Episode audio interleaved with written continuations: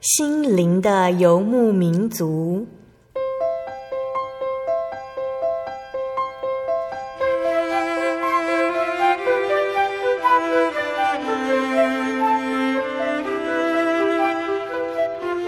在这个谁都不管谁的后现代社会里，每个人的心灵都是游牧民族。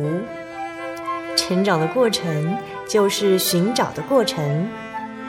每一颗漂泊的心灵，其实都在寻找生命的绿洲。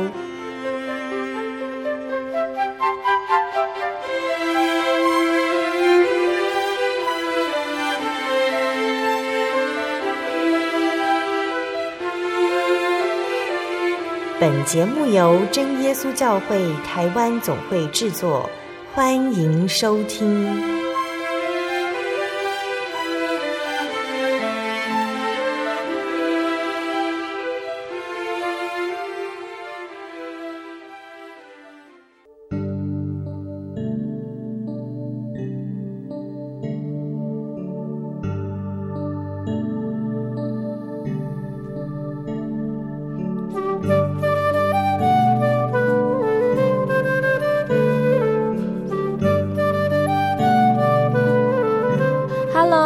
在空中的听众朋友们，大家平安！欢迎大家准时收听《心灵的游牧民族》节目，我是贝贝。在这个很炎热的季节里面，大家都想躲到冷气房。可是，除了一直躲在冷气房里面呢，听众朋友们也要多喝水，才不会中暑哦。而台湾在暑假这个时候也有很多台风哦，台风带来的好大雨真的是不可以轻忽的。听众朋友们在安排出游活动之前，要先注意天气情况，也要注意安全哦。今天开始播出七月份的节目，代表着时间不但已经进入了炎热的夏季，也到了所有学生最喜欢的暑假了，是只有学生才可以拥有的专属假期。除了辅导课，是一个完全可以自由休息发挥的日子，可以自己安排几次出游，到外地增广见闻，也有时间去学习一两项很想学习的才艺等等活动。但是对于家长来说，暑假开始，小孩子不用去学校。可是爸爸妈妈有的家长还是要上班啊，从早到晚忙碌，无法在家里照顾孩子，担心孩子在家里的安全，又担心孩子在家里无所事事，浪费时间呢、哦。那其实，在寒暑假这种超长假期的时候，很适合一家人一起活动，增进亲子之间的互动哦。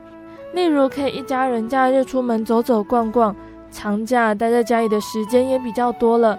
一家人也可以趁这个时候，每天全家人一起吃吃饭、聊天。虽然真的有的爸爸妈妈工作时间很长，平常的工作压力也很大，但是爸爸妈妈们还是需要花点时间和孩子们聊一聊现在孩子们的情况、家庭的情况，让孩子不会对家庭产生疏离感。有的时候，孩子变成家长们不再认识的那个孩子。多少也是因为小孩对于未来、对于人生有很多他不懂也不能了解的地方，孩子只能用他可以想到的方式来理解未知，用他的想象来保护自己觉得害怕的心思哦。圣经上说，儿女都是神所赐的产业。爸爸妈妈虽然觉得自己能尽的力量微小，可是其实我们能够依靠神的大能，靠着主加添每一个爸爸妈妈的心力。补足父母做不到的地方，让耶稣来带领一家人一起走过人生。今天播出的节目是第九百二十一集《生活咖啡馆》失落之湖。今天要分享的这本绘本呢，是由艾伦塞伊先生创作的《失落之湖》。这本绘本是一个什么样的故事呢？故事的简介是这样子写的：有一个男孩，他的名字叫做路加。有一天，路加的爸爸带着路加去爬山。爸爸告诉陆家，他们要去山上找一个失落之湖。他们准备了帐篷、睡袋等等用具，要过一个真正的野外生活。那当陆家和爸爸开车要进入山区的时候，爸爸才跟陆家说，为什么要去失落之湖。爸爸和陆家两个人兴致高昂地爬了一整天的山。他们抵达的那个湖，却发现湖边到处都是吵杂的度假人群。爸爸的秘密基地已经变成了发现之湖了。那他们很失望，事情不应该是这样子的。于是父子两个人决定向深山里前进，寻找一处比较安静的地方。也许在更远的深山里，可以再找到一个新的失落之湖。那到底这个失落之湖对于爸爸来说有什么特别的意义呢？陆家他会找到他的失落之湖吗？那在要开始分享绘本之前呢，贝贝先来播放一首好听的诗歌。这首诗歌是赞美诗的第五十三首《天赋词人》。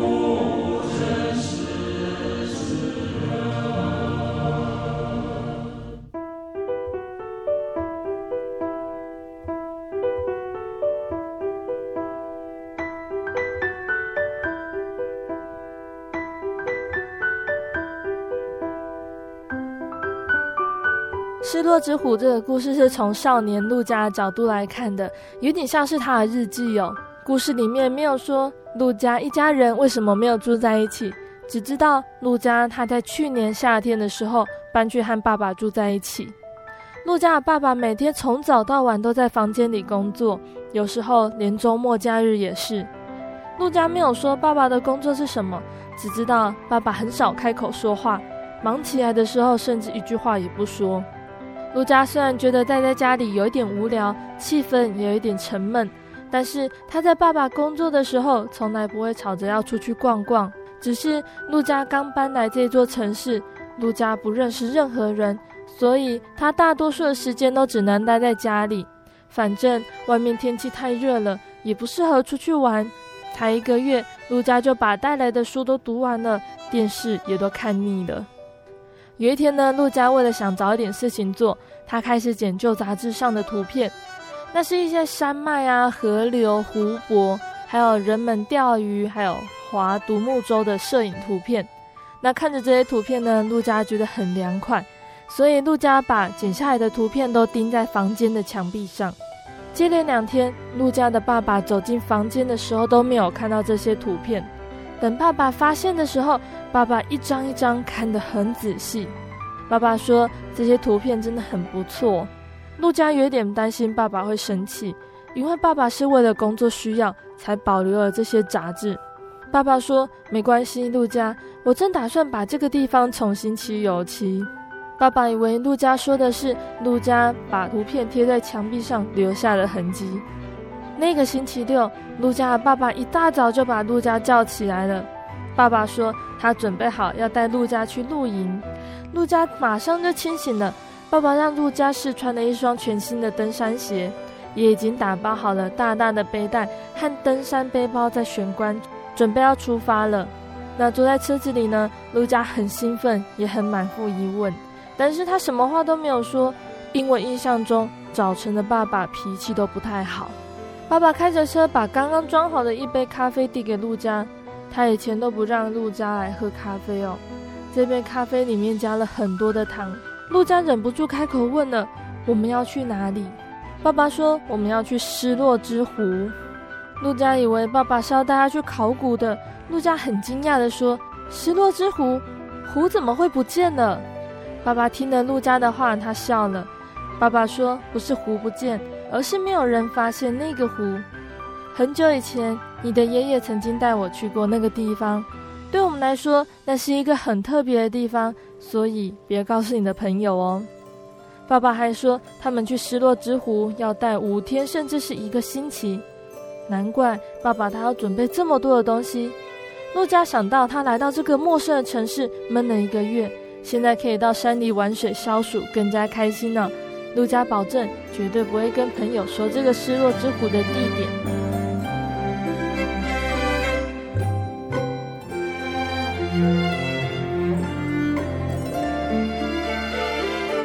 爸爸开了一整个早上的车，两个人在下午抵达了山区。爸爸告诉陆家，他们还要再爬一段山路，才能到达那个失落之湖。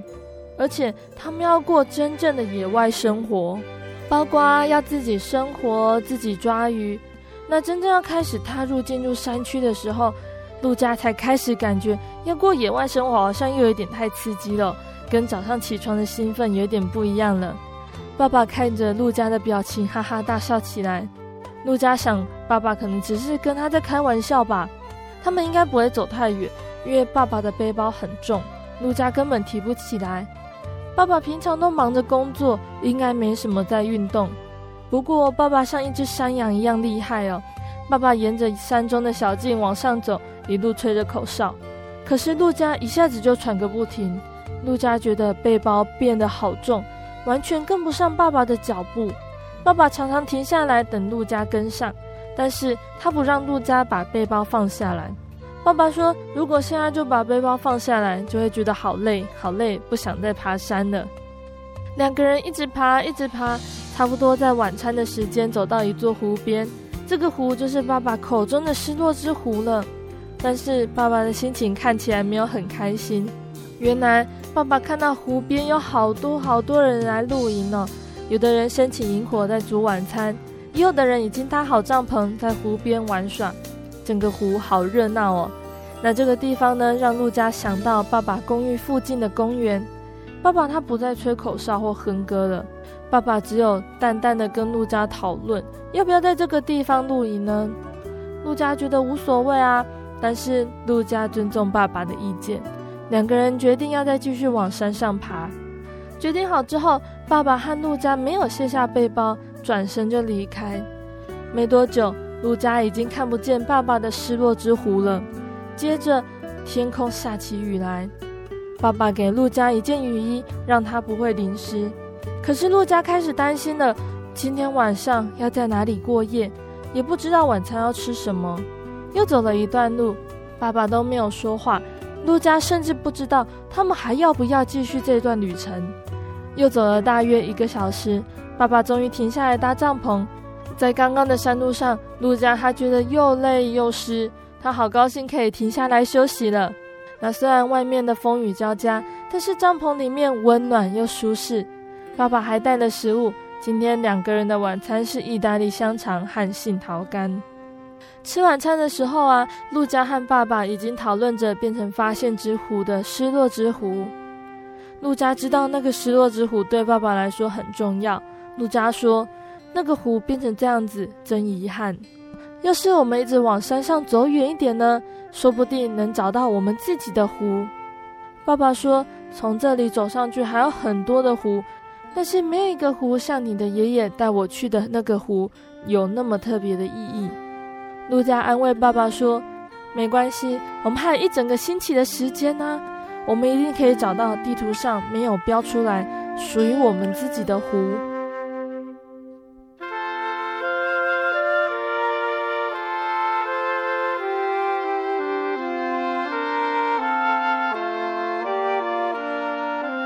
第二天一大早，爸爸和陆家就出发要去寻找自己的湖。天色还没有很亮，山上弥漫着雾气。等到雾渐渐散去了，他们看见前方有些登山客。爸爸和陆家决定走别人没有走过的路，于是他们两个人离开了山路小径。他们两个人一直往前走，陆家看见山丘连绵不断，山脉一座接着一座，他觉得这种接近自然的感觉真的很好。可是又觉得有一点孤单呢，仿佛这个世界上只剩下爸爸和他两个人。接着，他们走进一座大森林。那一天中午，路加和爸爸在小溪旁吃午餐，还直接喝了冰凉的溪水。路加调皮地丢了几颗石头到水里，鱼群像影子般很快地潜进水塘。路加觉得这个地方气氛好好哦，在溪边玩水玩了很久，直到爸爸提醒他。还要继续上路寻找自己的湖，但是这个森林好大，好像看不见尽头。再次走进森林的时候，爸爸对陆家说：“儿子啊，不是我故意要吓你，这附近可能有熊，我们千万不能惊吓他们，所以我们得不断发出声音，要是他们听见了，就会自动走开。”陆家吓了一跳，陆家开始尽力放声大叫，因为他相信连爸爸都打不过熊哦。可能会在森林里遇见像熊这样子的野生动物，让陆家开始害怕了。陆家想起先前在爸爸的失落之湖旁玩水的人们，他也想起刚刚他们中午待过那条小溪和水里的鱼，有点后悔的想着，或许那条溪真的是很不错的露营地点，或许就在爸爸失望的失落之湖扎营也没有像现在这么可怕。等到他们终于走出森林的时候，已经天黑了。四周变得好暗，爸爸生起火，陆家这个时候的心情才轻松许多，因为野生动物不敢靠近火。今天的晚餐是爸爸做的酸奶酱牛肉，陆家觉得爸爸做的菜真的很好吃。在没有光害的山区里面，陆家觉得时间好像过得特别快，差不多是该睡觉的时候了。陆家和爸爸窝在睡袋里数流星，陆家觉得从爸爸说要带他去露营开始。他的生活好像就变得不一样了，他好想赶快找到他们自己的湖，可是这两天走了好久的路，陆家忍不住担心，也许他们不会找到自己的湖。爸爸问陆家：“你在想什么呢？”陆家转过头对爸爸说：“我不知道你那么会做菜耶。”爸爸笑了笑说：“那些都只是冷冻食物，回家之后我再做些拿手菜给你吃。”路加忍不住对爸爸说：“爸，你知道吗？在这里，你好像完全变了一个人。”爸爸问：“是变得更好，还是更糟呢？”路加看着爸爸说：“好多了，你的话变多了。”爸爸再次笑了起来。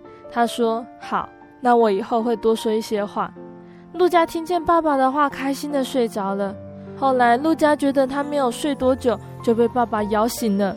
路加张开眼睛。正好看到太阳升起，把周围的景物映照成一片金色、橙红和鲜黄色哦。而且就在他们扎营的正前方，有一座湖。路加和爸爸看着湖面上的光线，随着太阳不断的改变，越来越明亮。他们看了好久好久，爸爸一句话也没有说，路加也不知道该说些什么。两个人在吃过早餐之后，他们再爬上了一座山。回头看着他们的湖，那座湖附近完全都没有人。陆家心里再次有世界上好像真的只剩下他和爸爸两个人。这次陆家不再觉得孤单，他发现他好喜欢这种感觉。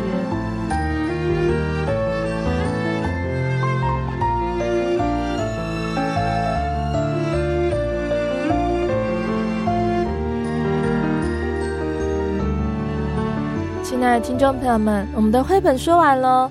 那不知道听众朋友们在听完这个绘本，失落之湖之后，有没有什么心得呢？贝贝在这边跟听众朋友们分享自己的心得哦。那如果听众朋友们有自己的想法，都可以写信来跟贝贝分享哦。贝贝一直到看完这本绘本的时候，才知道说“失落之湖”到底是什么意思。这个“失落之湖”的意思，原本呢就像爸爸说的，是一个没有人知道，好像被遗忘在旁边的湖哦。但是当爸爸和陆家开始寻找他们自己的失落之湖呢，其实这个湖也代表着他们正在寻找他们失落的父子关系。原本呢，书里面的爸爸呢，他平常都忙着工作，亲子之间呢缺少互动。有一次，陆家他无意间张贴了旧杂志的图片，那些山脉、湖泊，还有登山、露营的摄影图片呢，让爸爸回想到很久以前，他的爸爸也曾经带他去过那些特别的地方。因此，爸爸决定带着陆家一同前往。只是没想到到达那个湖的时候，已经不是记忆中的那个样子。湖边挤满了游客，童年记忆中那个只属于父子俩的湖早已经不复存在。那陆家在这个地方呢，我们可以看到他是一个很贴心的小孩。陆家他鼓励爸爸另外寻找属于他们自己的湖，于是他们继续往前走，直到找到另外一个失落之湖为止。那在寻找的过程中呢，陆家看到和以往不一样的爸爸，父子之间有了不一样的感觉。听众朋友们可以想想看哦，那陆家跟爸爸最后有找到他们的失落之湖吗？贝贝在网络上有找到其他人对这本书的评论呢，贝贝觉得他讲得很好，所以想在这边分享给听众朋友们。这里说呢，他们父子之间含蓄又疏离的关系，在一趟登山寻湖的过程中慢慢拂去原本弥漫在他们中间，阻碍他们彼此了解的迷雾。小男孩因此察觉，父亲看似冷淡的表象之下，其实潜藏着一颗怀念旧情与热爱自然的心。父亲也清楚明白儿子内心的需求和渴望。他们这一趟寻访失落之湖的登山路程，不仅克服大自然给予的种种考验，也敞开自己的心门，寻回失落的亲情，发现彼此的价值，再一次迎接对方走进自己的内心深处。情感因此更加紧密，也使身心灵都提高到更高的层次。那在看这本绘本的时候呢，贝贝也一直不停想起自己跟爸爸，还有跟其他的家人是怎么样的相处呢？听众朋友们也可以一起来想想看哦。有的时候我们都会认为说，别人他批评论断我们，是因为他不了解我们。但是其实我们是不是也那么了解一个人呢？我们是不是也很了解我们自己的家人呢？贝贝想到前阵子有很多社会新闻哦，不管是家庭的或者是朋友的，这些人对人的关系呢，其实很多都是因为带着误解还有批评。但是我们可以就这样子去批评、去误会别人的想法，甚至去伤害到别人呢？那从这个绘本里面呢，他透过爸爸跟儿子之间的互动哦。那贝贝有想到，我们对于我们的天赋关系是什么呢？我们跟主耶稣的关系是不是也这么亲密？我们是不是愿意跟主耶稣一起同行？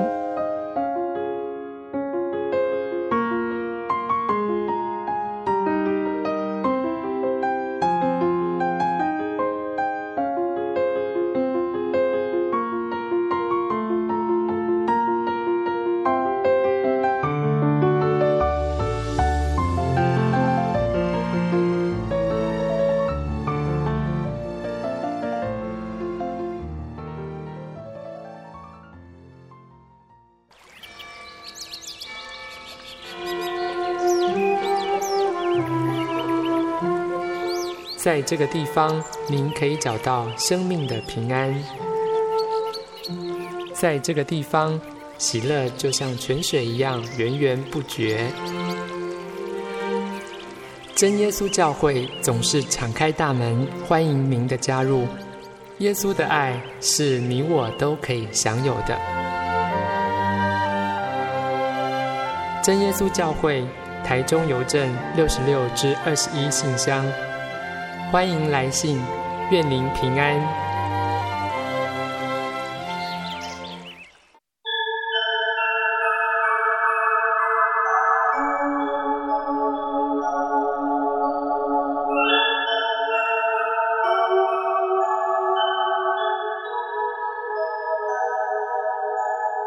游走异乡山水，寻获心之甘泉。满溢心灵喜悦，尽在游牧草原。心灵游牧民族，陪你成长。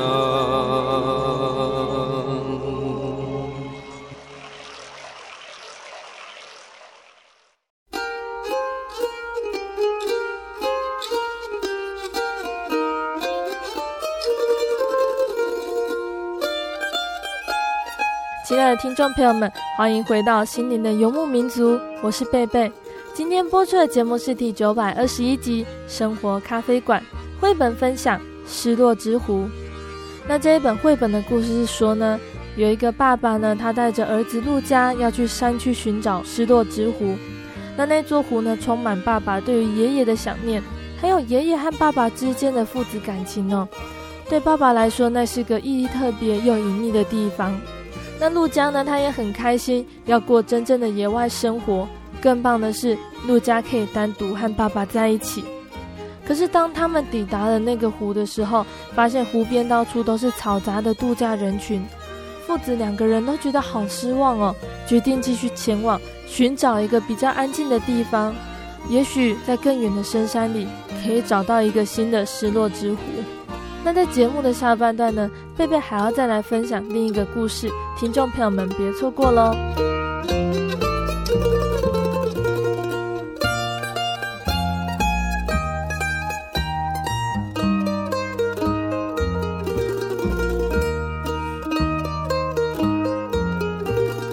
那前半段的节目里呢，贝贝跟大家分享的《失落之湖》这本绘本的故事哦。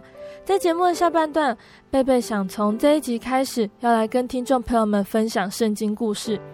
贝贝想说，平常在节目里面都会举很多圣经的例子，有的人物听众朋友们应该都有听过，像是带领以色列人离开埃及的摩西。我们在很多的书上和电影里面都有看过、听过摩西的故事。那大家印象深刻的人物，还有就是以色列有名的国王大卫，还有他的儿子。非常聪明的所罗门，但是我们是不是真的了解圣经上这些人物他们做了什么事情呢？而且除了贝贝刚刚举例的几个人物哦，圣经里面还有很多的人物，还有很多值得我们去认识的内容。那这些人物内容带领我们了解这一本圣经，也会让我们更认识真神耶稣哦。那圣经里面可以跟大家分享的故事真的很多，有的故事可能有些长期收听的听众朋友们已经非常熟悉了，但是贝贝在这边呢，还是决定要从圣经的创世纪开始分享。圣经记载的第一个故事就是这个世界从哪里来，神是怎么样创造这个世界，还有创造人的呢？以及罪是怎么进入世界的呢？那贝贝就在这边分享创世纪的故事。今天分享的故事内容是记载在圣经的创世纪第一章、第二章及第三章的内容。在一刚开始，神要创造这个世界之前呢，地是空虚混沌、渊面黑暗的，完全的黑暗，什么东西都没有，只有神的灵运行在水面上。首先，神创造了光，神命令要有光，就有了光，神就分出了白天跟晚上。再来呢，神创造出了我们都需要的空气，然后呢，神又把水聚集在一起，成为海洋，这样就出现陆地了。但是地面上什么东西都没有，到处都非常的安静。于是神又吩咐地长出树木还有植物出来。接着在神创造的天空里呢，神吩咐太阳要在白天照耀，又吩咐月亮在黑暗中发出微光。神又创造星星，在轻柔漆黑的长空中闪耀着。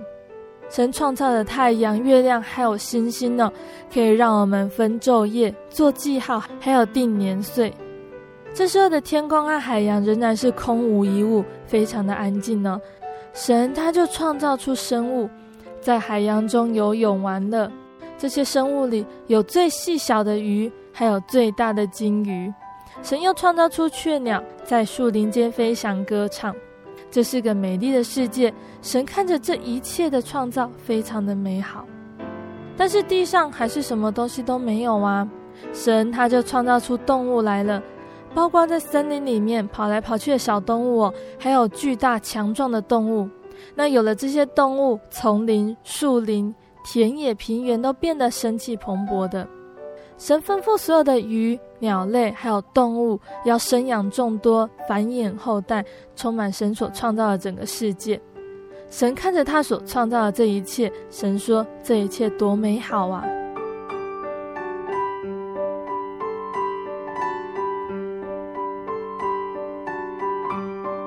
神看着他所创造的美丽世界呢，他心里非常的高兴。但是他知道，他还没有完成在创造中最奇妙的一个部分。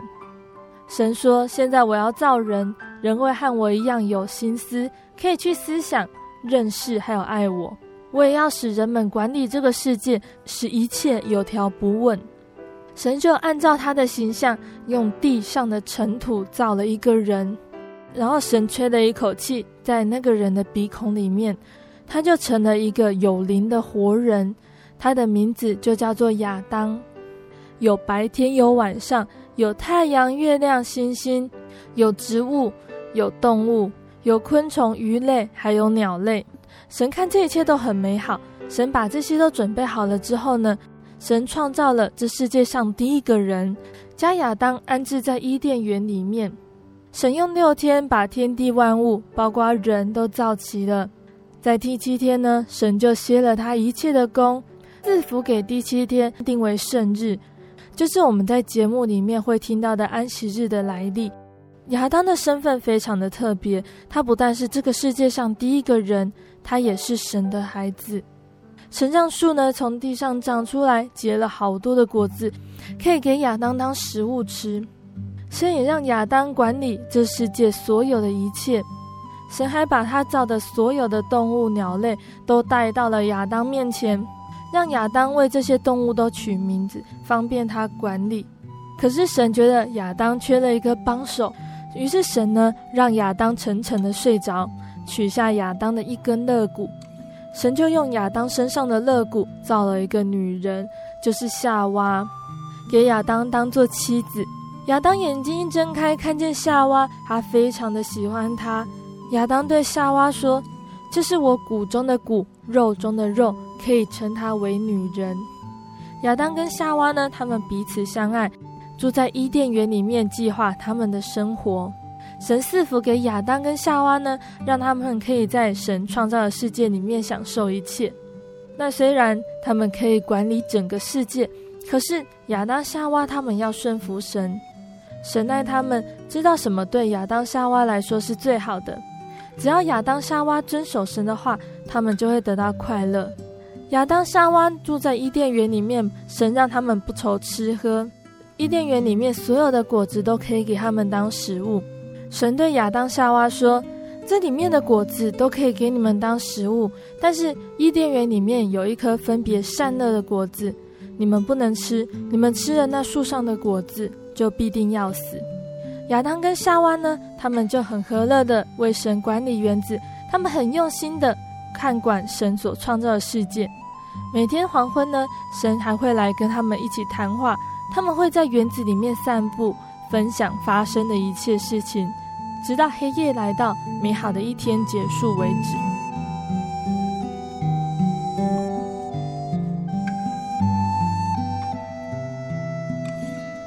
神创造的这一切万物都很美好，亚当、夏娃也都很快乐的生活在园子里面。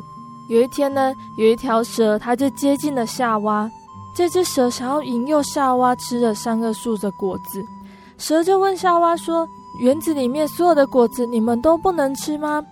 夏娃说：“没有啊。”神说：“园子里面所有的果子，我们都可以吃，只有园子里面有一棵分别善恶树上的果子。”我们不能吃而已，也不可以摸，免得我们死。蛇就对夏娃说：“其实你们不一定会死，诶，因为神知道你们吃的日子，眼睛就明亮了，你们就可以像神一样知道善恶了耶。”夏娃看的那一棵分别善恶树上的果子，她觉得那棵树上的果子可以做食物，看起来也很漂亮，而且它可以让人有智慧。夏娃就摘下来吃了，也给她的丈夫亚当吃。亚当也吃了，两个人眼睛就明亮了，才发现原来自己是赤身露体，没有穿衣服。亚当、夏娃就赶快去拿无花果树的叶子，帮自己编了裙子。后来神呢，他就在园子里面行走，他想找亚当、夏娃，像平常一样说说话。可是亚当、夏娃听见神的声音，就藏在树后面，要躲避神。神他就呼唤亚当啊，他就说：“亚当，你在哪里？”亚当说：“我在园子里面，我听见你的声音，我就觉得很害怕，因为我赤身露体。”神说：“谁告诉你赤身露体？难道你吃了我吩咐你不可以吃的那一棵树上的果子吗？”亚当说：“你赐给我的那个女人，她把树上的果子给我吃，我就吃了。”神他很伤心又很难过。神他对夏娃说：“你做了什么呢？”夏娃说：“都是那条蛇引诱我，我就吃了分别善恶树上的果子。”神就对那只蛇说。你既然引诱了夏娃，你就要受到诅咒。你要用你的肚子行走，终身吃土。神又对夏娃说：“你既然犯了错，我要增加你怀胎的苦楚。你必恋慕你的丈夫，可是你的丈夫他并不领情，他必管辖你。”神最后对亚当说：“你既然听了妻子的话，吃了我吩咐你不可以吃的三个树上的果子。”这个地就因为你的缘故受诅咒，你要终身劳苦才可以从地里得到吃的。这个地受到了诅咒，它要从地上长出荆棘还有蒺藜来，你要辛苦工作，汗流满面才可以得到饱足，直到你的肉体归了土为止。神就不让亚当夏娃继续住在伊甸园里面了。神用羊皮为亚当夏娃做了衣服，就把他们赶出了伊甸园。前面我们有说到哦，神创造人，人是具有很尊贵的身份，但是人必须要听从神的话，必须要顺服神的命令。亚当夏娃犯了罪，他们没有听了神的话，吃了分别善恶树上的果子，罪就因此进入了这个世界。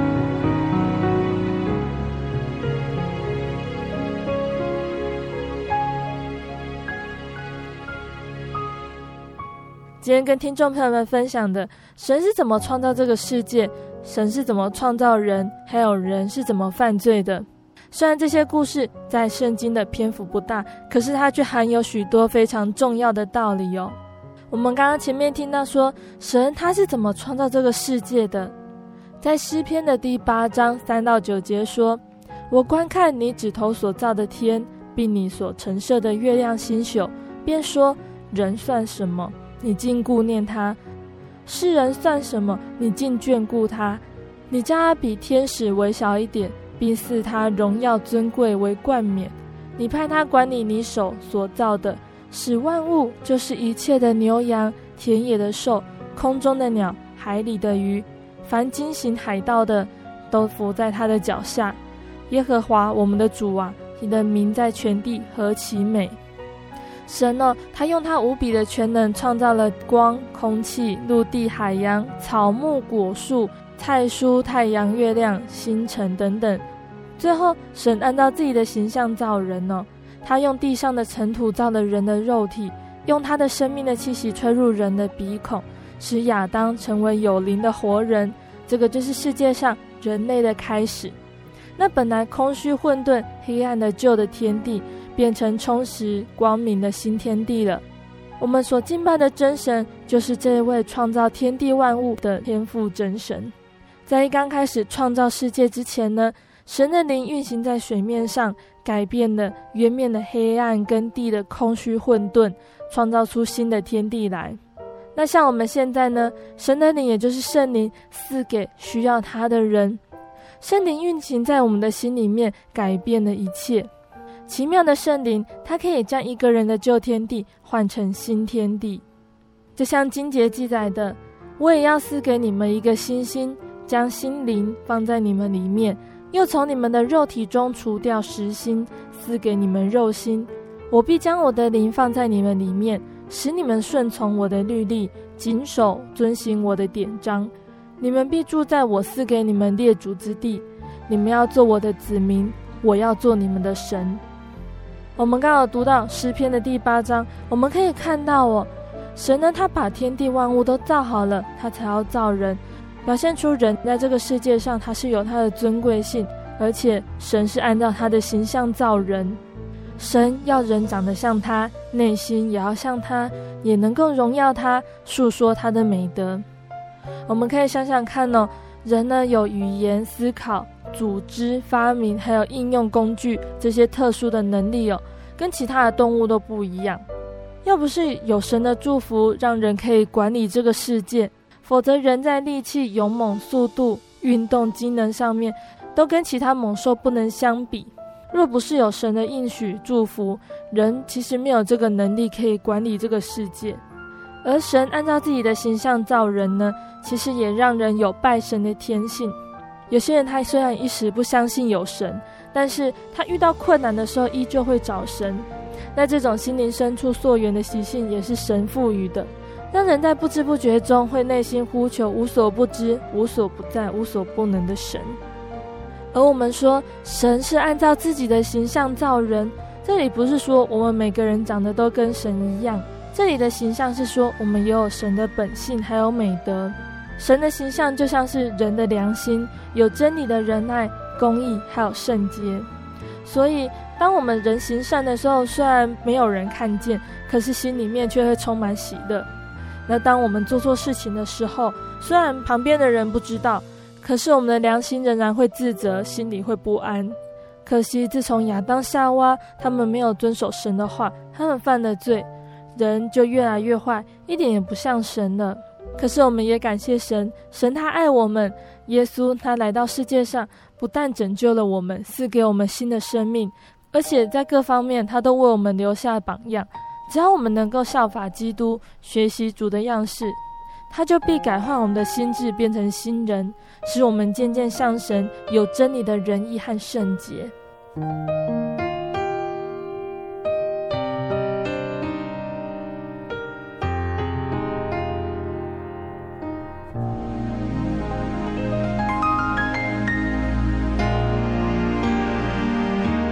那我们人呢，创造在这个世界上，有什么是我们必须要做的呢？这个世界是由独一的真神创造的，他为我们预备了一切可以养生的，并且只让人享有成为神儿子的尊荣。神他是这样子爱世人的，我们也要更尽本分来回应神的爱。贝贝曾经在节目上面分享的，其实神要我们做的是什么呢？在弥迦书里面有说，我们要行公义，好怜悯，存谦卑的心，与神同行。我们要与神同工，要常常跟神来往，还要常常述说神的美德，将荣耀都归给神。而且我们要遵守神的命令，在伊甸园里面呢、神他吩咐亚当说，园子里面各样的果子你都可以随意摘来吃，只是分别善恶树上的果子你不可以吃。因为你吃的日子必定死，这个就是神的命令哦。可是亚当夏娃他们没有遵守这个命令，他们吃了善恶果而被逐出伊甸园。就这样子，罪从一个人就进入这个世界，死也是从这个罪来的，所以死也临到了我们众人。那神有很多美德哦，他是天地万有的主宰，他是至善至圣的全能者。从亘古直到永远，他的旨意都不会改变，他的公义也始终如一，他的应许坚定确实，他的慈爱永远长存。那从神创造天地万物以来、啊，神的能力和慈爱都是我们可以看见的。可是我们身边还有很多人，他们不认识这位真神，所以我们要尽本分，向世人传讲神的能力。而神用尘土造了亚当。用亚当的肋骨造了夏娃，神他让男女有所分别，又设立了一夫一妻制的婚姻制度哦。神看到亚当一个人独居不好，所以他体贴亚当，造了夏娃来帮助他。我们现在的婚姻也是这样子，夫妻呢是要相敬如宾，有才德的妇人呢，她可以让丈夫有益无损。而神呢，他用六天创造天地万物，在第七日安息的。神赐福给这一天，将这一天定为圣日，也就是我们现在听到的安息日哦。而在安息日的时候呢，我们是要来纪念神的创造还有救赎，我们是要用喜乐的心情来纪念这个生日。而安息日呢，它其实也是代表着我们可以盼望在来世可以到天国享受永远的安息。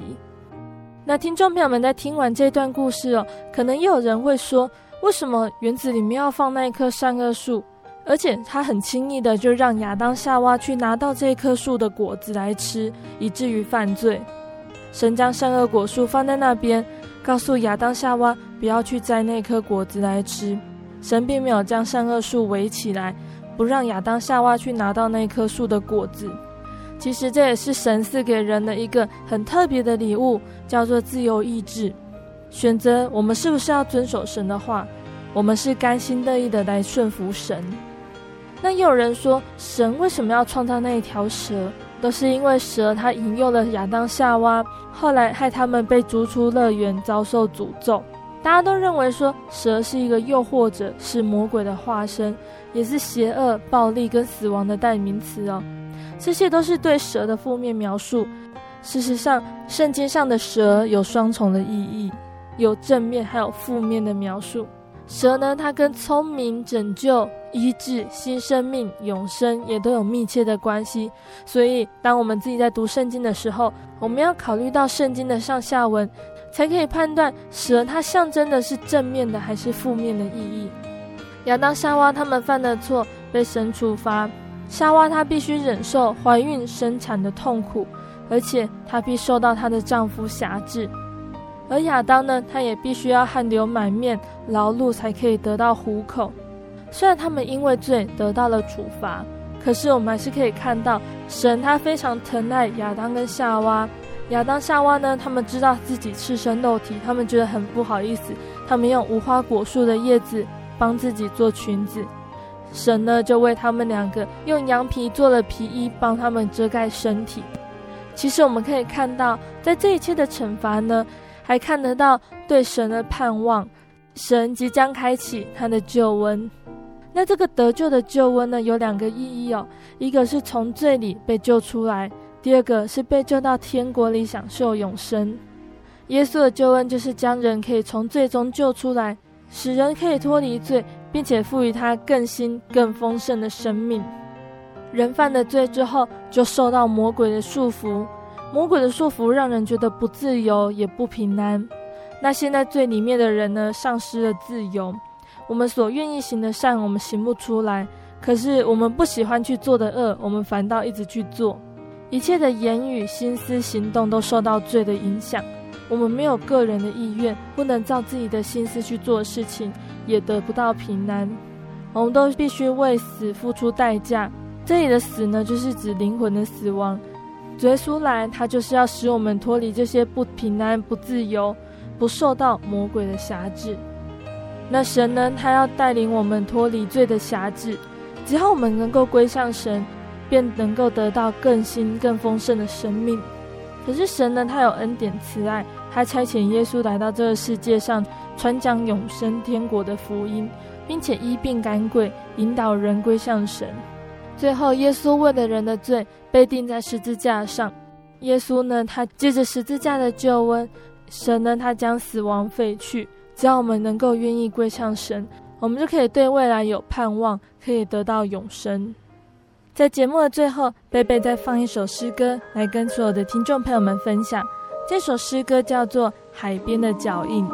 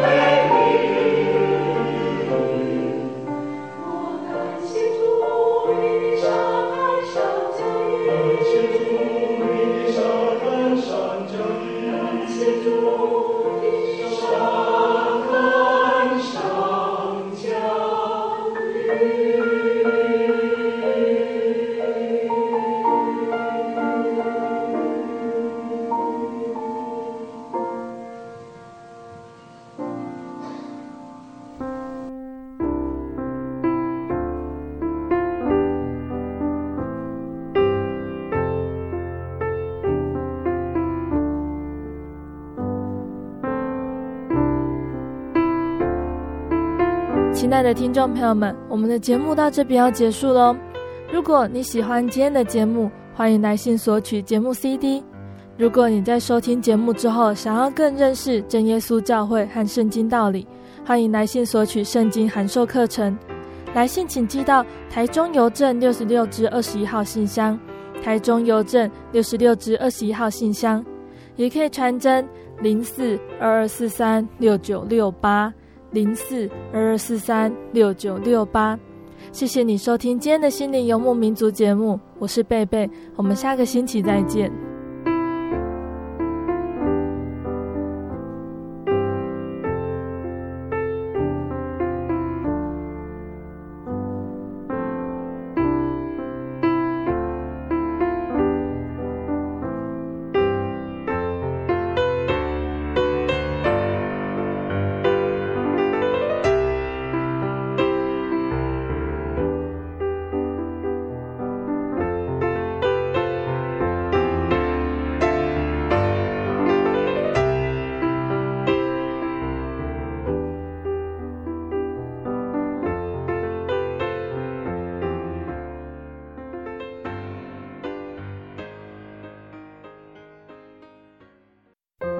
对圣经的道理好有兴趣哦，可是又不知道怎么入门哎。你可以参加圣经函授课程啊！真的啊？那怎么报名？只要写下姓名、电话、地址，寄到台中邮政六十六至二十一号信箱，很快的，你就会收到第一课的课程了。赶快去寄吧。嗯。圣经函授课程能循序渐进的引导您更了解耶稣基督的福音。得到生命的滋润和来自信仰的力量。本课程完全免费，欢迎来信台中邮政六十六支二十一号信箱，请注明参加函授课程。愿神祝福您。主祷文：我们在天上的父，愿人都尊你的名为圣，愿你的国降临。愿你的旨意行在地上，如同行在天上。我们日用的饮食，今日赐给我们，免我们的债，如同我们免了人的债，不叫我们遇见试探，救我们脱离凶恶。因为国度、权柄、荣耀，全是你的，直到永远。阿门。